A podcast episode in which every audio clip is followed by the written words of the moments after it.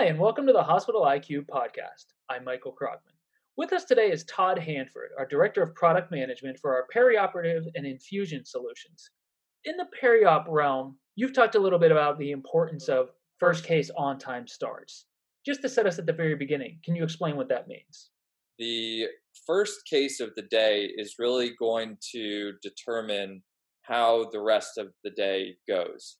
If you don't start your first surgery on time, it has this butterfly effect where all subsequent surgeries tend to be delayed and potentially other issues happen operationally.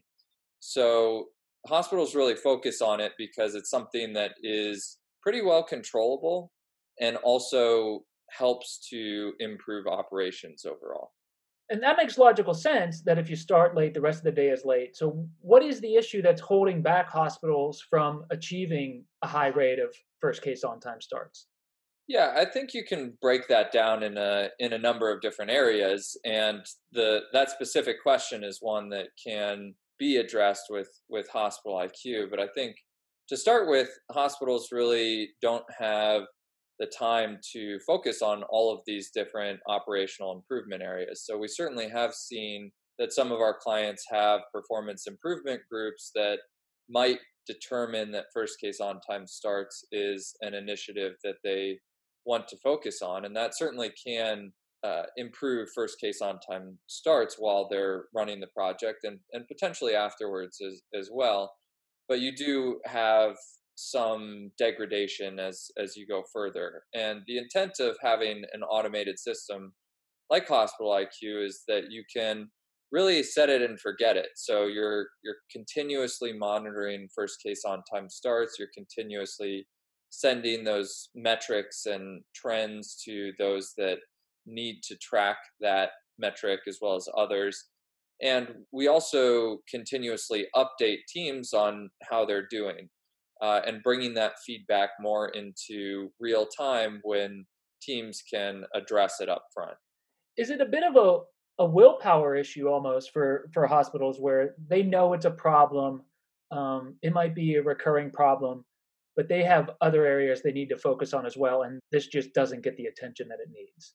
Yeah, I think that certainly can be an issue. You know, sometimes hospitals just think, you know, whatever their performance is good enough, and they're not going to be able to change that.